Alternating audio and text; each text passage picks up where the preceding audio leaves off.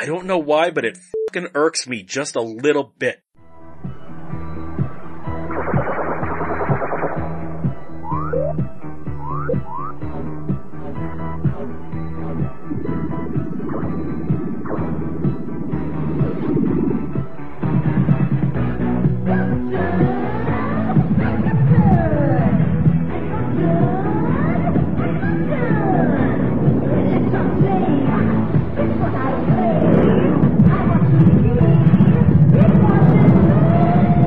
Radio Drome.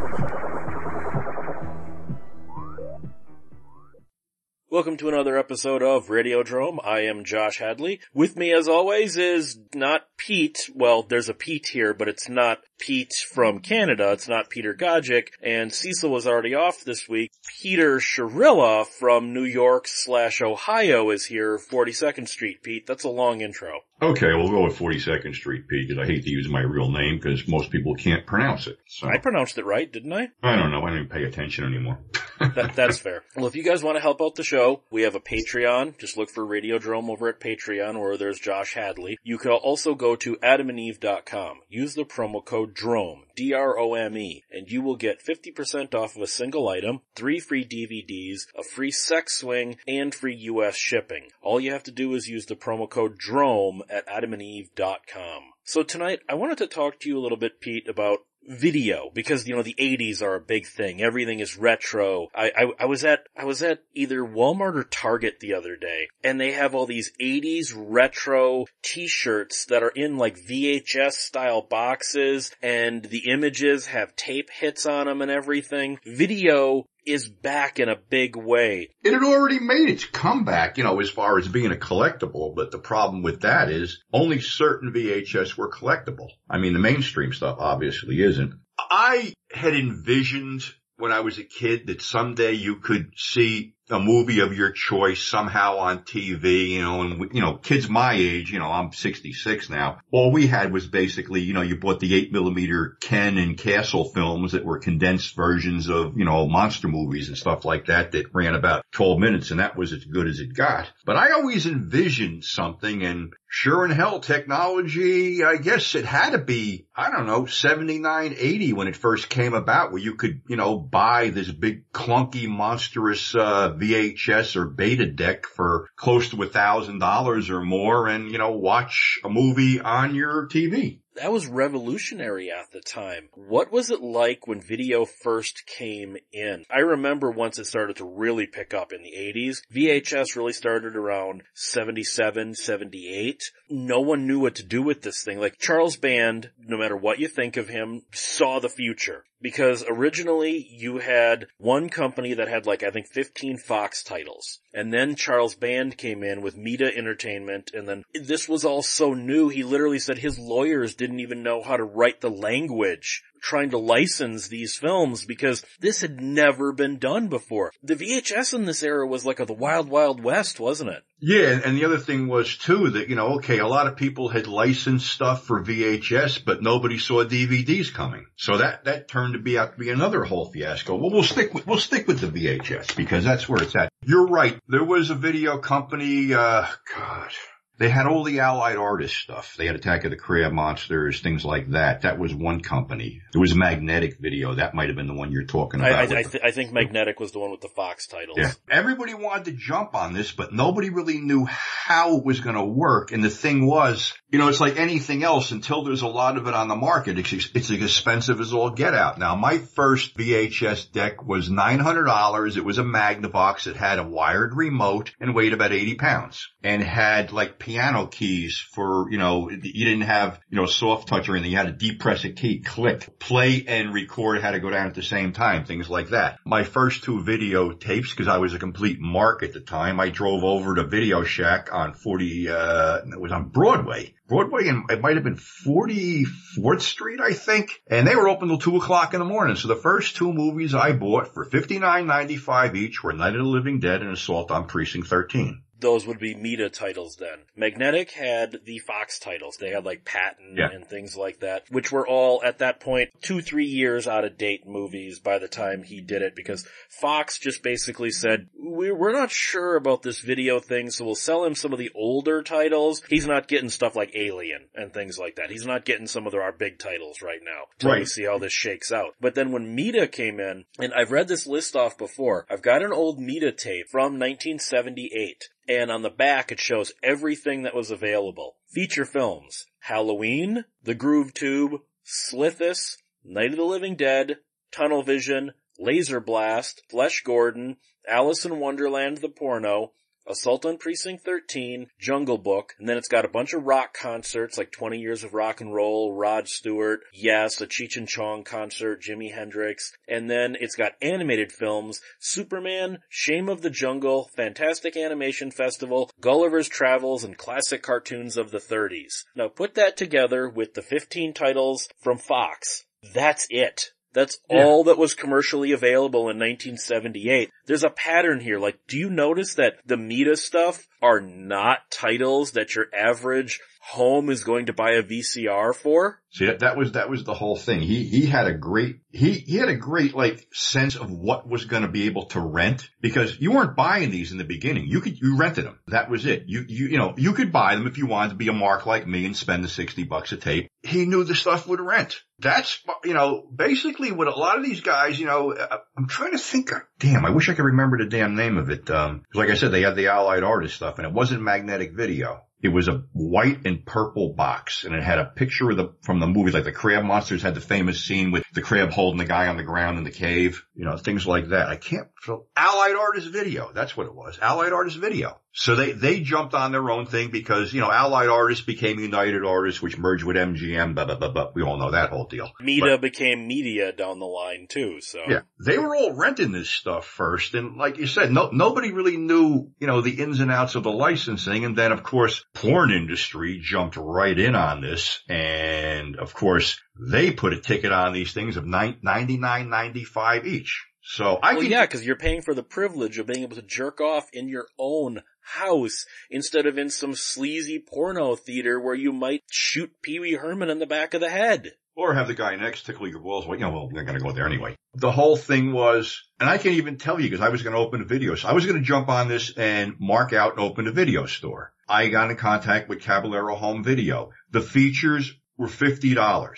The shorts, the hour ones were $30. That's wholesale to me, no matter how many you bought back then. That was the price, 50 and- and 30. So of course they mark it up to $99.95. The early rental stores, you know, the mom and pop ones that jumped in, it might have been $5 a night for the regular movie, but it was $10 a night for the porn movie. And in a lot of cases, for the porn movies, they would make you put a credit card deposit down in case you didn't return the movie. Because the porn titles were so expensive, a lot of small mom and pop video stores would make you put, put your credit card down in case you didn't return the movie as a deposit. Yeah, well, either that or you want to put a kid, well, I had to put a hundred dollar bill down one time. But it also shows that people like Charles Band and then very shortly after him, Lloyd Kaufman and people of, of that nature, they saw this while Fox and Warner Brothers and Disney and all of the big companies just stayed away. They let the Charles Bands and the Lloyd Kaufmans do all the legwork and then they came in. It's the same thing with streaming. How it was Lloyd Kaufman, Charles Band, J.R. Bookwalter, these people, these were what Hulu and Netflix had in their early days. Then once they became established, it's like, yeah, we don't want to know you no more. Now Fox and Exactly. Disney are talking to us.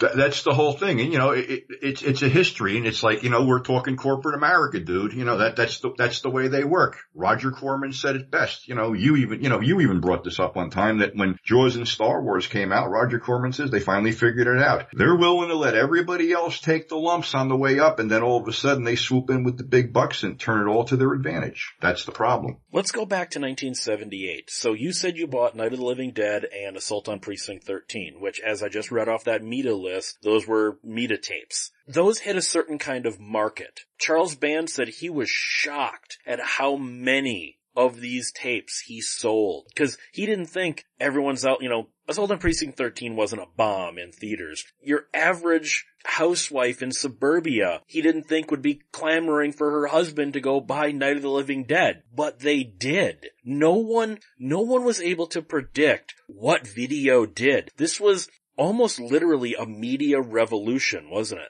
Like, like I said, because no, nobody, you know, the whole thing was if you wanted to see, you know, especially, you know, my specialties grindhouse stuff. And if you wanted to see that type of stuff, you were, you know, it wasn't going to be your, you know, toward the end, grindhouse type films were hitting the multiplexes, you know, in, you know, suburbia and stuff like that. But prior to that, you could only see this stuff, you know, in 42nd Street inner city theaters, you know, pretty ghetto areas, shaky areas, sketchy areas, as they say today. Okay. I come up in the 70s. I saw all the really cool stuff in the 70s and you had drugs back in the 70s, but you really didn't have, except for PCP, stuff that made you completely, utterly psychotic. Then we segue into the 80s and crack hits the thing. Well, you know, these people just are bonkers and they attack people for no reason. You know, you rob them or whatever. Why would you go into a theater and take a chance on dealing with that nonsense and all the other weird shit that was going on when you could just actually, for the same amount of money, rent the video, go home and watch it in the safety of your own home? And then, yeah, as you said with, you know, the porn, you know, when, you know, when you have to worry about somebody else helping you out. That's kind of what I wanted to look at tonight. What a revolution this was. Since you were there ground level, how quickly did the video revolution start to erode on the grindhouses?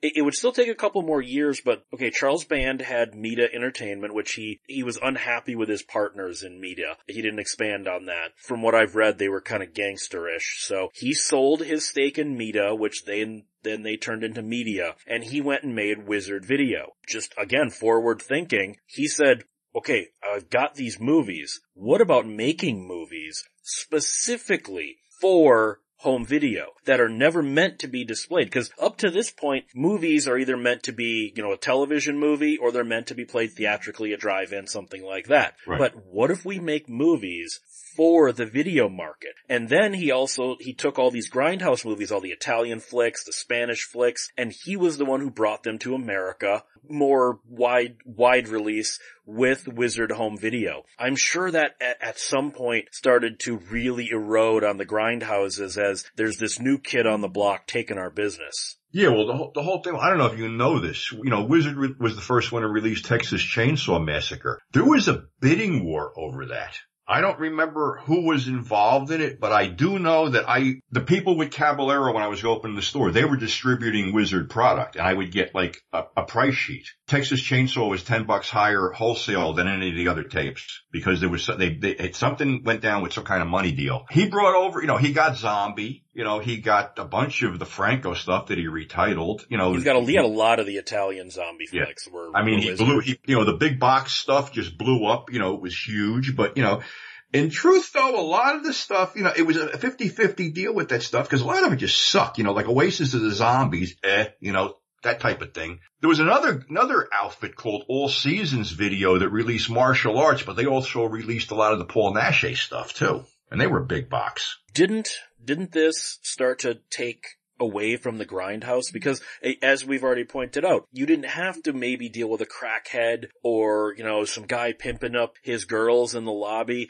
to go see zombie or oasis of the zombies or whatever whatever Right. weird spanish you know horror flick you're going for now you could just buy it I'm sure the grindhouses were pissed off at this point. Well, they, they probably I'm didn't like Charles not- Band very I'm much. not so sure if they were pissed off or you know, the whole thing was you sort of had to be there because I started going over, you know, to 42nd Street mid 60s. And, you know, we're dealing with theaters that were built at the turn of the century that were like almost indestructible, but you know, everything, everything that takes a beating starts to fall apart after a while. And part of the thing was that, you know, the outfits that owned the, these theaters weren't really into like putting money into them to keep them up. So you had marquees that were crumbling, broken, you know, display windows, you know, the bathrooms were all beat to shit at this point. They were just letting them be run down. That being said, there wasn't, you know, a lot of the stuff that was coming out, you know, you didn't have guys anymore that could get their stuff out like Ted Mikels and David Friedman and stuff because they'd all switched, you know, Ted, you know, for, you know, his own budgetary problems and David switched to hardcore X stuff at this point. The major studios were, you know,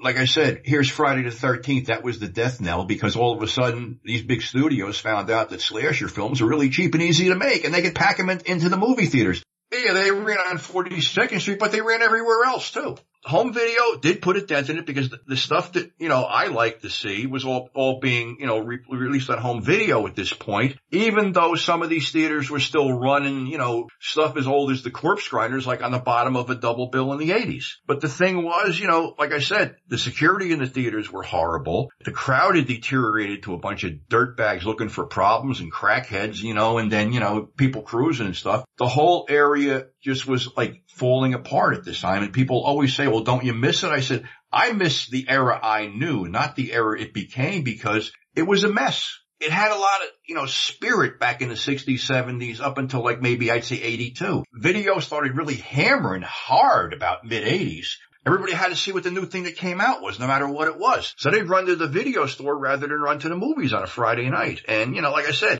the places weren't kept up. They were dangerous and they were, you know, all going by the wayside. So you can even look, there was even pictures on Facebook of like how bad the, you know, you look up and here's this hole like it's ready to fall down on you from the marquee. Of the theaters, you know, if you went to a daytime screening, you look up, you could see the sunlight through the holes in the ceiling. They weren't maintaining the place. So yeah, obviously only, you know, your low end hardcore, you know, whatever would be there because the price was right because it, it, was still cheap admission compared to the rest of the places. And usually it became a, a, crash pad for junkies and homeless people toward the end of the run. But yeah, home video, you know, had a big part in that because it just took, took the people out of, out of the theaters. There's also another element to this as well, and that is home video was available to anyone. The grindhouses were only available in the big cities. You would have to go to LA, Chicago, New York, Milwaukee, Dallas, places like that had grindhouses. Video, some kid in Ohio could get the, the same movie. They could get a weird Jess Franco movie for the same price. That also was probably a huge draw for people. Something like Fulci's Zombie might be playing a three hour drive from you, or I can just go get it from the video store on the block.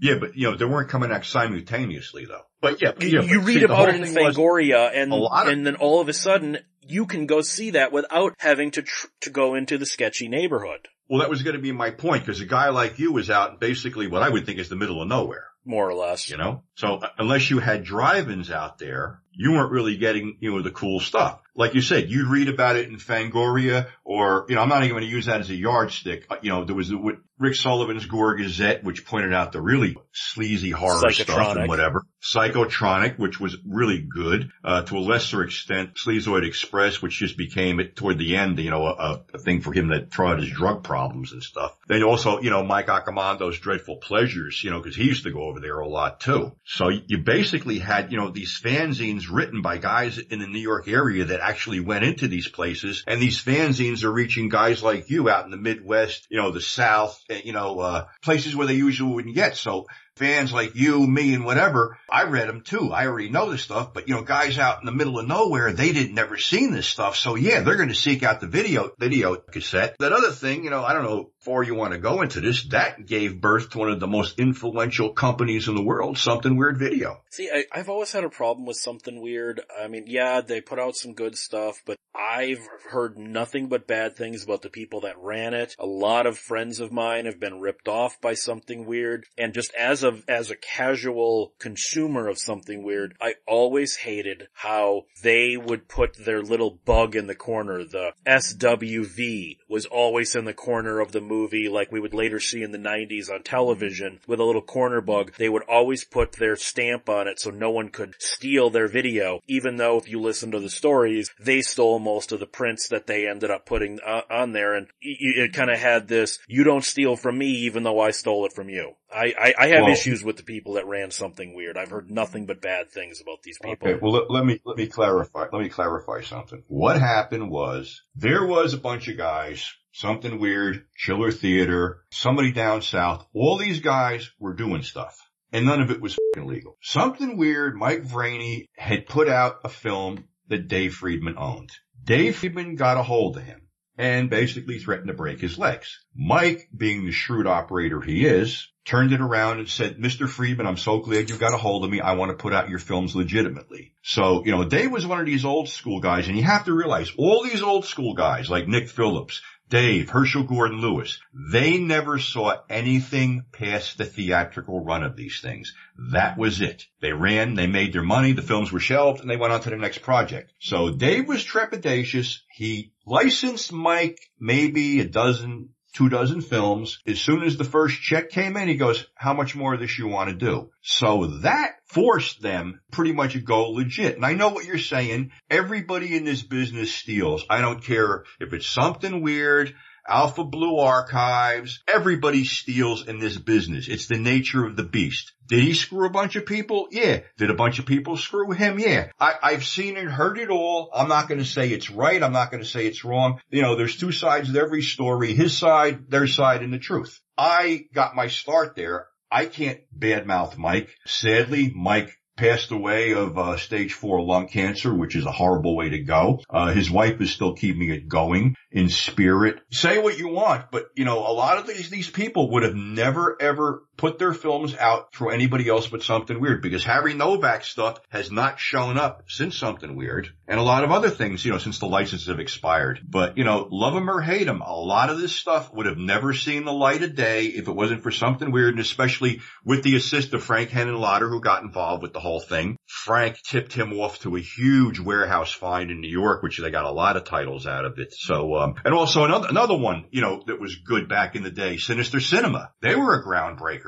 I mean, you don't hear that much about him anymore because, uh, sadly, he just announced his last catalog came out. Pretty much Greg is going to hang it up. But here's another company that went after guys like us. And they were hugely inf- influential because they would find the stuff and put it out before anybody else did. And when, say, Sam Sherman decided he's going to put out the Blood Island stuff, they stopped. You know, when somebody else was going to put something else out, they stopped. But they would get the stuff off 16 and 35 millimeter prints. And for a while, they were one of the only places you could go to to get some of this stuff, like Attack of the Giant Leeches, uh, Giant Gila Monster, Killer Shrews, all that stuff. And there was another couple, uh, there was Channel 13 video. So there was a lot, a lot of mail order cat, you know, companies that all, all worked out of the magazines until, you know, the wonders of the internet popped up. So, you know, as far as the innovators go, you know, like I said, Sinister Cinema, something weird in a couple of, even Chiller Theater. He was coming up with a bunch of stuff. And I'll, I'll tell you a funny story about all these guys. I wanted Attack of the Crab Monsters. I paid a guy 50 bucks for a used beta tape because nobody had this. So I went home. I had a Betamax player. I made 10 copies on Maxell Gold H, you know, high quality tape, whatever. I sold a copy to the guy who ran Chiller Theater for I don't know how much just to get my money back. He put it in his catalog. Within two months of him putting it in his catalog, it was in everybody's catalog because everybody was buying the damn thing because the quality was so good and copying it and throwing their catalog. So that's how Wild West the whole, you know, VHS mail order thing was. That also brings up the legalities because the mob is never going to look at an opportunity and not accept it.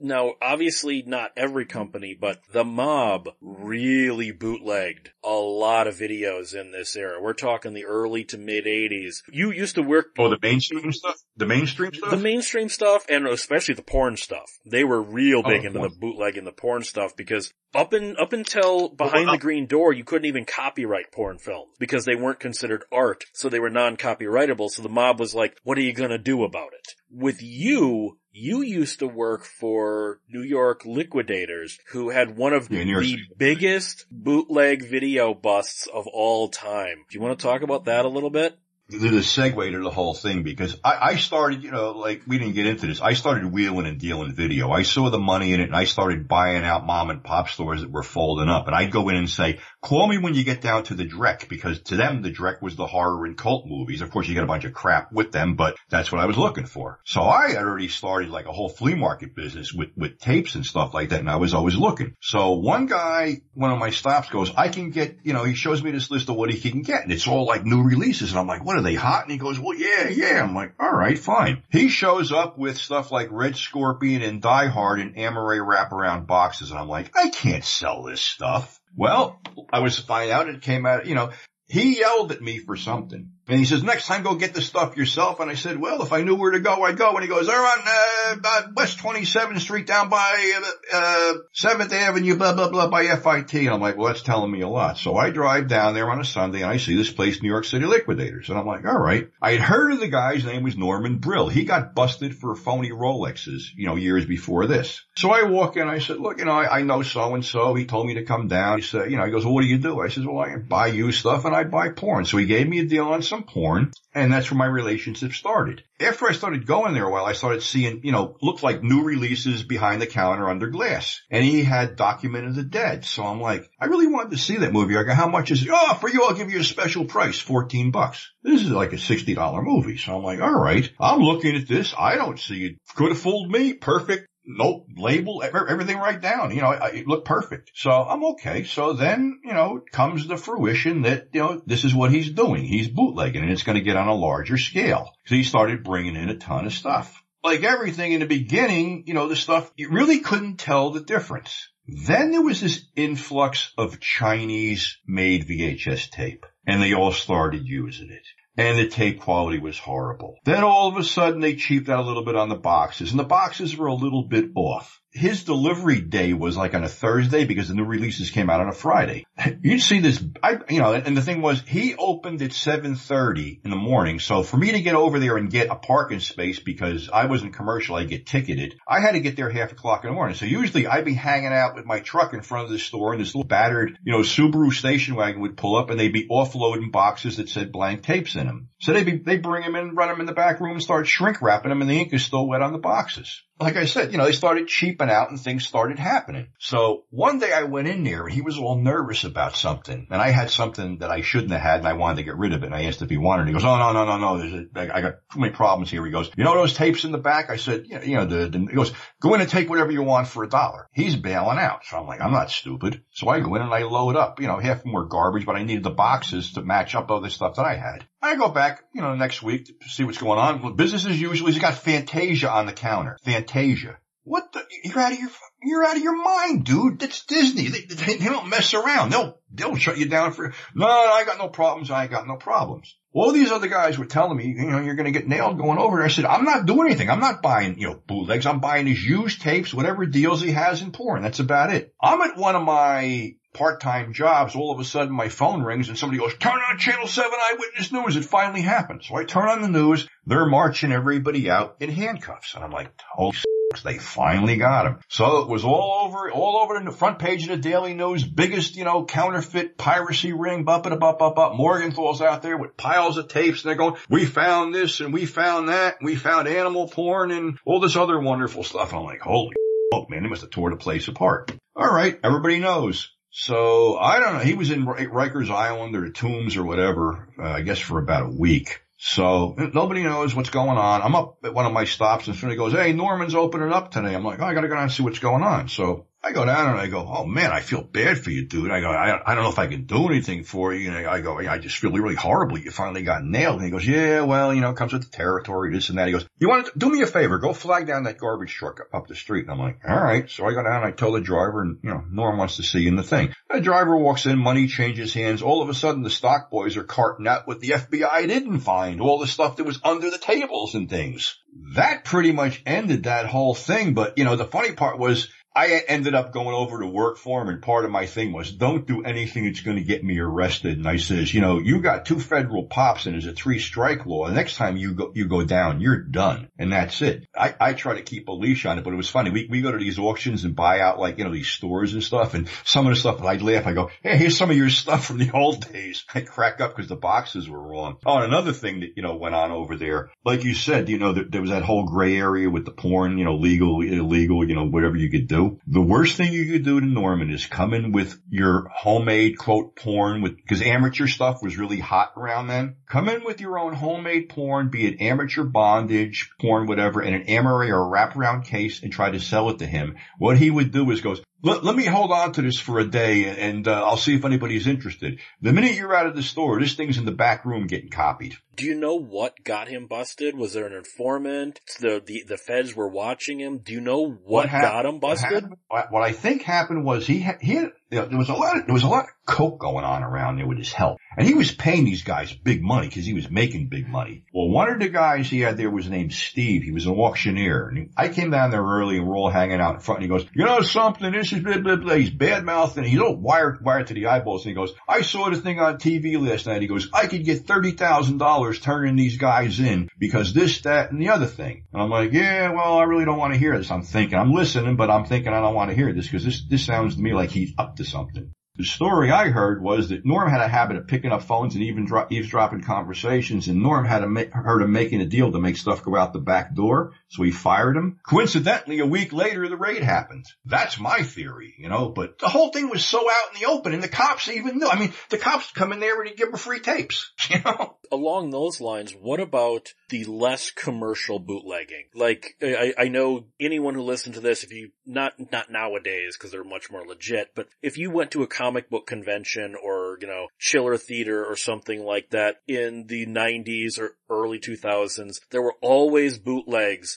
of like unaired television mm-hmm. pilots, weird movies recorded off of Japanese laser, you know, the uncut version of the Beyond. The only way you could Yeah, get right. it was off a Japanese mm-hmm. laser disc and you'd have all these VHSs, every episode of the Ralph Bakshi Spider-Man on like four VHS tapes being sold cause you gotta remember the companies were not putting this mm-hmm. stuff out. The bootleg market will always, will always find a way to fill that gap. People want this stuff. If you won't put it out, well, someone else will. I remember when I first got on the internet, one of the reasons I got on the internet back in like 97, might even have been late 96, was for bootlegging. Cause I used to, I got, I got married in the early 90s and one of the gifts my brother gave me, and you know, this is pre-internet, was he gave me this printout of a bunch of bootlegs and he asked me to pick what one I wanted and that was gonna be my wedding gift from him. Cause that's the way it used to be. You'd, you'd mail these, these flyers that had your whole inventory and you know, I want this, I want this, and then you'd arrange everything through the mail. And I remember the internet made that so much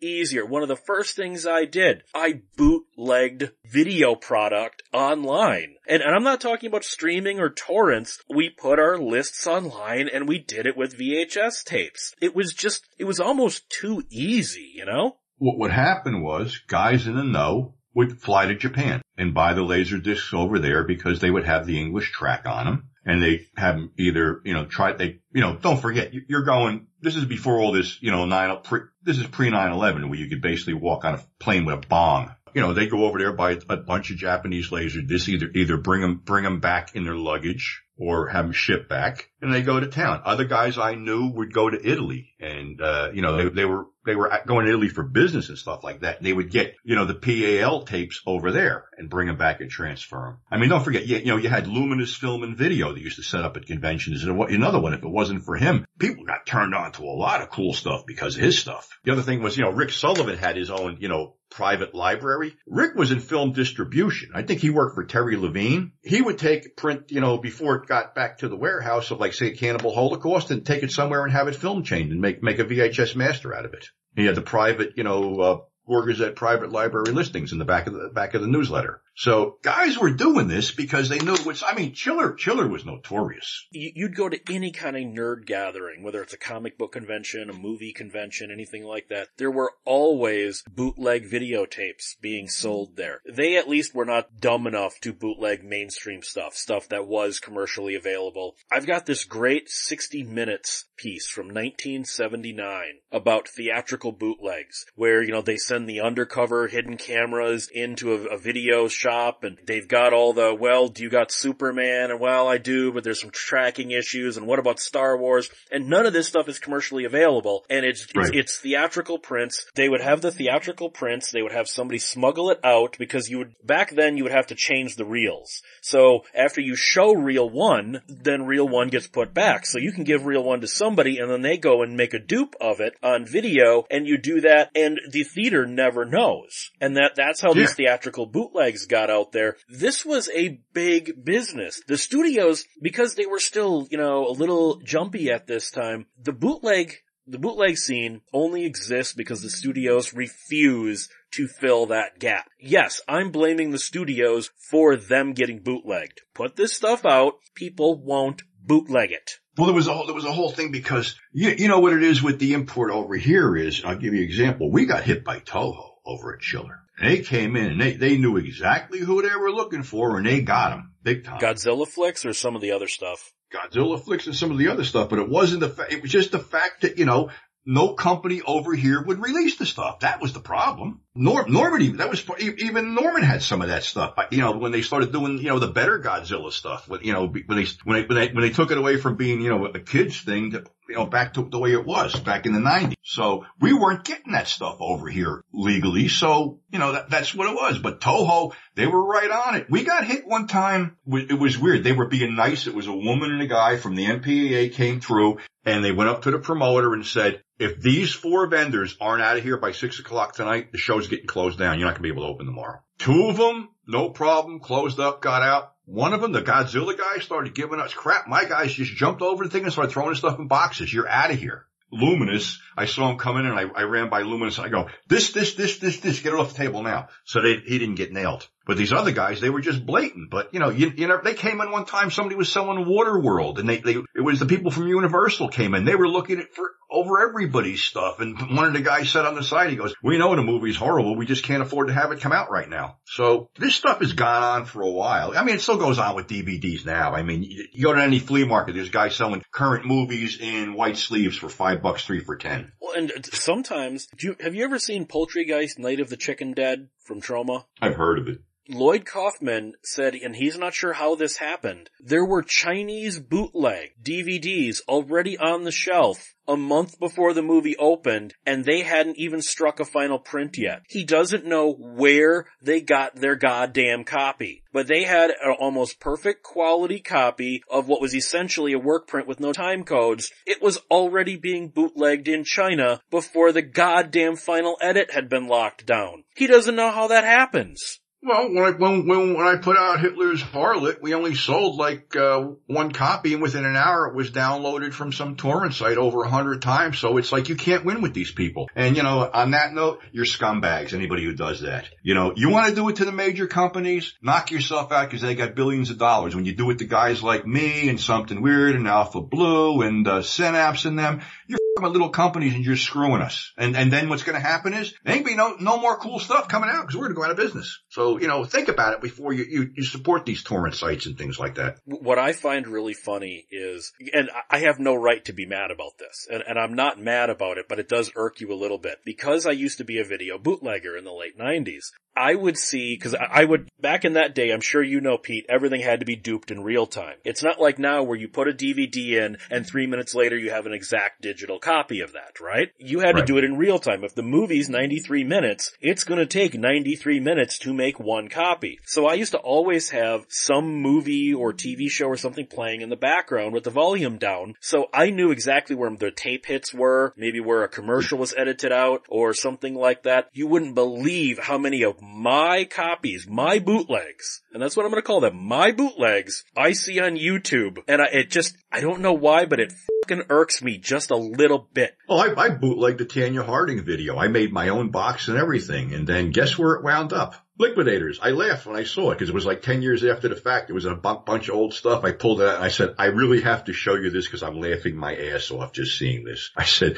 this is the first, this is the first one I ever did. I'll, I'll, admit I did stuff, but the only money I ever made was the quirky stuff, like with the Pam Anderson, Tommy Lee one. I made bank on that one. I, I didn't even have a box for it. Well, I remember when that was everywhere. Everyone wanted that. Oh, yeah. Let's get back to just video and its revolution. As VHS and video, you know, beta is a dead format at this point. Laserdisc is more or less a collector's only format because they never marketed Laserdisc correctly. Yeah, they killed us on that. So by this point, we're talking the early 90s, the mid mid 90s. DVD doesn't exist yet. Video is so ubiquitous. I mean, I, am sure you remember just going into the local grocery store and them having Texas Chainsaw Massacre and The Fog VHSs in crappy boxes with just like a still image on the cover instead of the actual poster art, a still image on the cover for $3.99 at the checkout line that's when it became so ubiquitous that it stopped being a revolution. Well, you know what happened? What happened was too, especially with the adult stuff and the sell through stuff, it was always, let's see how, how low we can go. Well, you got to a certain point because you could,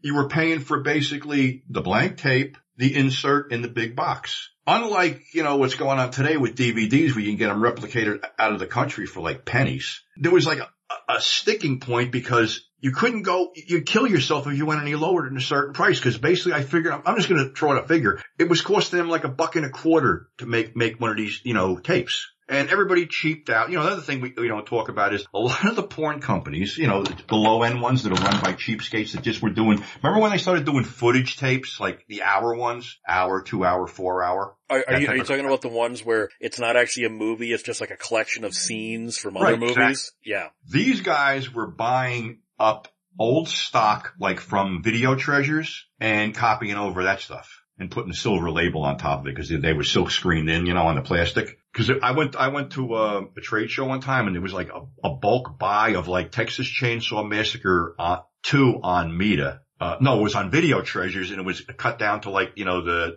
middle speed, the 60 minute blank. It was like 35,000 of them. There's no way I'm interested, but somebody grabbed them and they put porn over them. They, you know, they did the comp things. So oh, or even uh, they were even, even used rentals they were, they were taping over at one point. So everybody was trying to cheap out. But if you were going to use, you know, fresh material, you know, new blank tape, new insert, whatever, it was about a buck and a quarter. So, you know, you- you'd buy them, you, you could buy porn in bulk for like a, you know, a buck 75. They were making 50 cents and whatever. But then I don't know. It, it- it got when the DVDs came, it was like okay, they started off high, and then it got down to the point I could if I could buy a hundred for like seventy five cents at one point with those comp tapes. I remember you could always tell, not just with porn, but sometimes with the lower end, you know, like those companies that would put out the public domain movies, you know, Killer Yeah. Shrews, Night of the Living Dead, you see them at, Walmart every Halloween in the 90s. Yeah. You could always tell they were on used tape, because this was the thing with tape. If it's a brand new, unused tape, it'll look clean. But Yeah. even if it'll look clean, if you've, de- even if you've degaussed the tape, or you're just taping over whatever was on there before, remember there would always be a couple of seconds of that little rainbow sort of double exposure right at the beginning. It, you always would see this on these public domain tapes. You'd see that little rainbow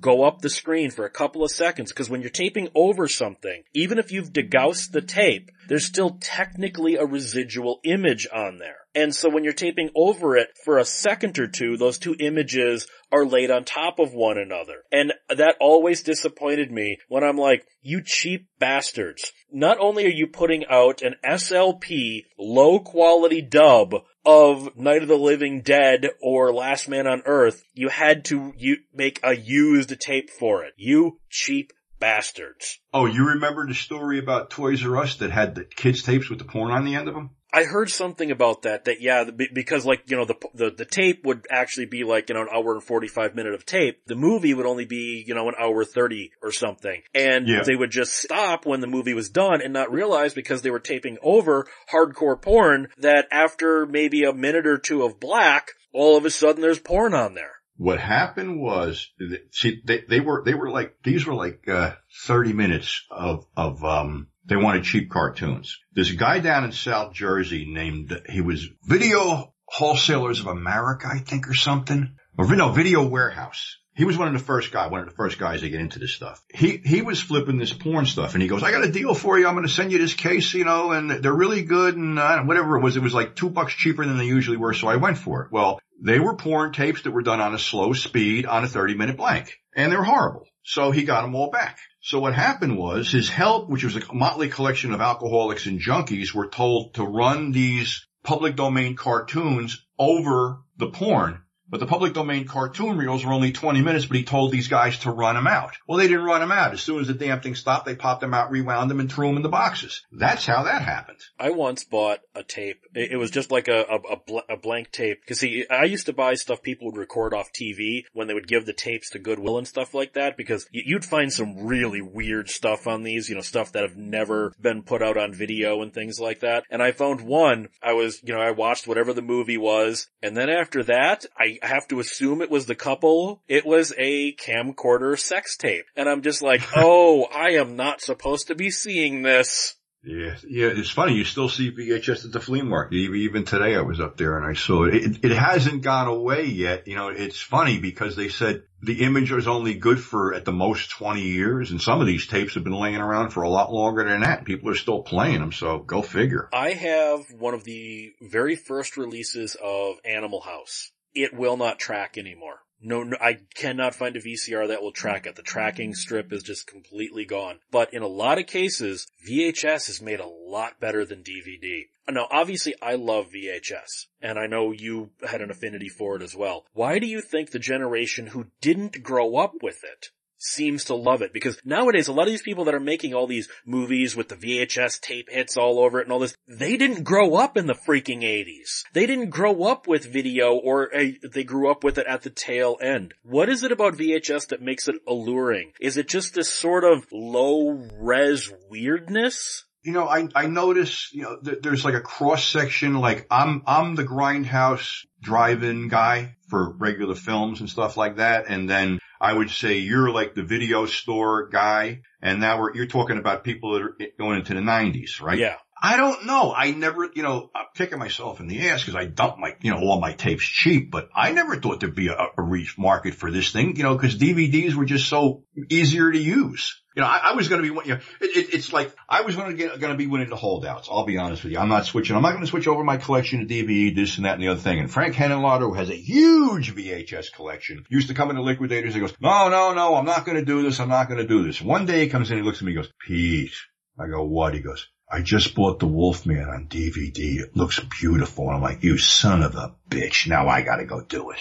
So then I started replacing my stuff with it. And of course we get sucked into the Blu-ray and the next will be something else. I, I think, I think, I, I can't see them going any further than Blu-ray at this stage. What, what else can you possibly do? You know, have, have like, you know, watch porn, have one of the actresses step off the screen and, you know, do it or whatever. I don't get it. I, I can't see it going any further, but you know, it's just like you said, I don't, I don't know what it is. It's the allure of the whole things, but like, you know, the, the guys, the, these you know, I'm going to call them kids for lack of better words. You know, they're, they're not collecting mainstream stuff. They're collecting all the weird stuff that we like. Well, part of that has to do with rarity. A lot of the really rare tapes out there, the ones that'll fetch 100, 100 to 150 dollars are the ones who, for whether it's a rights reason or something, no one is putting out on DVD. I mean, e- even the bootleg DVDs are just copies of the VHS tape with tape hits and everything. So I, the rare what I love about VHS is there's stuff that will never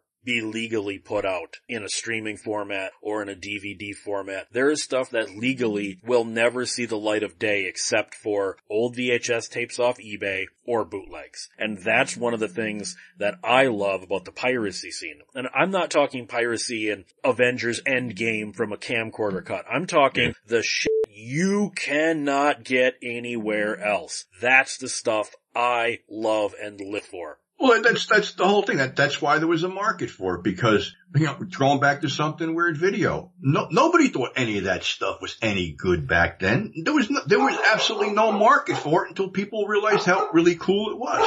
So yeah, there's a lot of stuff that the studios feel that, you know, isn't, it shouldn't be out and they don't care about it. So, you know, like you said, you got some on VHS and I'm sure there's a lot more of it floating around out there. I just wish the studios would, would see that, that the piracy gap that they bitch about is caused by them. Like, I'm just gonna bring up, like, seaQuest, the old, t- the TV show, the Roy Scheider, Michael Ironside TV show. They put out seasons one and two. They didn't sell well, so season three, they never put out. Well, season three is the last season. Guess which one is bootlegged a lot? Put Season season three out, and the bootleg scene will vanish, guys. Instead of you bitching about people bootlegging seaQuest, just put it out! Yeah, I don't know. I don't know why they do it because you know, you know, how many how many of these companies have just leased almost their, their whole you know genre libraries to Mill Creek? They do. seem Mill Creek to job. me is the something weird video kind of sleaze bags all over again with them putting their bug in the corner or they used to do that till people bitch too much. Them not really having the rights to some of their stuff. There's been a lot of stories about people going, I don't know why Mill Creek is putting my movie out because I still own it and I've never been contacted by them. How about, how about cheesy flicks? You think he's paying the rights to any of that stuff? I, I used to have a deal with Cheesy Flicks. I used to work with them when I when I did It Came From Beyond Midnight. I actually licensed my Beyond Midnights from them. Whether they had the license or not, I don't know. Maybe. You know, I'm just a good little soldier, but I had the paperwork to prove, at least as far as I knew, I had the rights to the movies I showed on TV. If we're gonna wrap this up, I'll tell you one thing. I had a lot of fun doing it. I made a living doing it. I met a lot of cool people doing it. And I'm just saying it's all over like everything else. All good things come to an end. Things do come to an end, just like this episode. Where can people find Pete if they wish to contact him? Emails grindhousepurgatory at gmail.com. I'm on Facebook under my real name. Uh, buy my magazine, Grindhouse Purgatory. My autobiography, A Whole Bag of Crazy is still selling well. People like it. You know, I don't put myself over that much, but that's what I'm doing. Plus, blow my horn on this one. I put 8 millimeter porn out on Blu-ray, which is available at afterhourcinema.com, alternativecinema.com. So all my DVDs are for sale there or contact me directly for a better deal. That's the story. You can find me at 1201beyond.com. Contact this show at 1201beyond at gmail.com. Remember the Adam and Eve code. Remember the Patreon. Keep one foot in the gutter, one fist in the gold. Have a good night.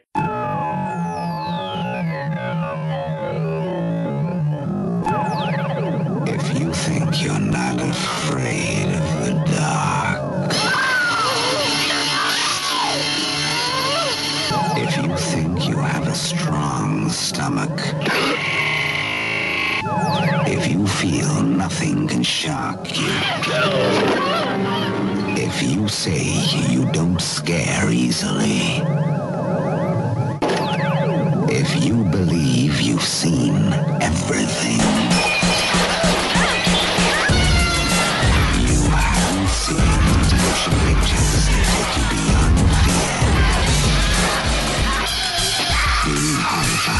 is just the beginning.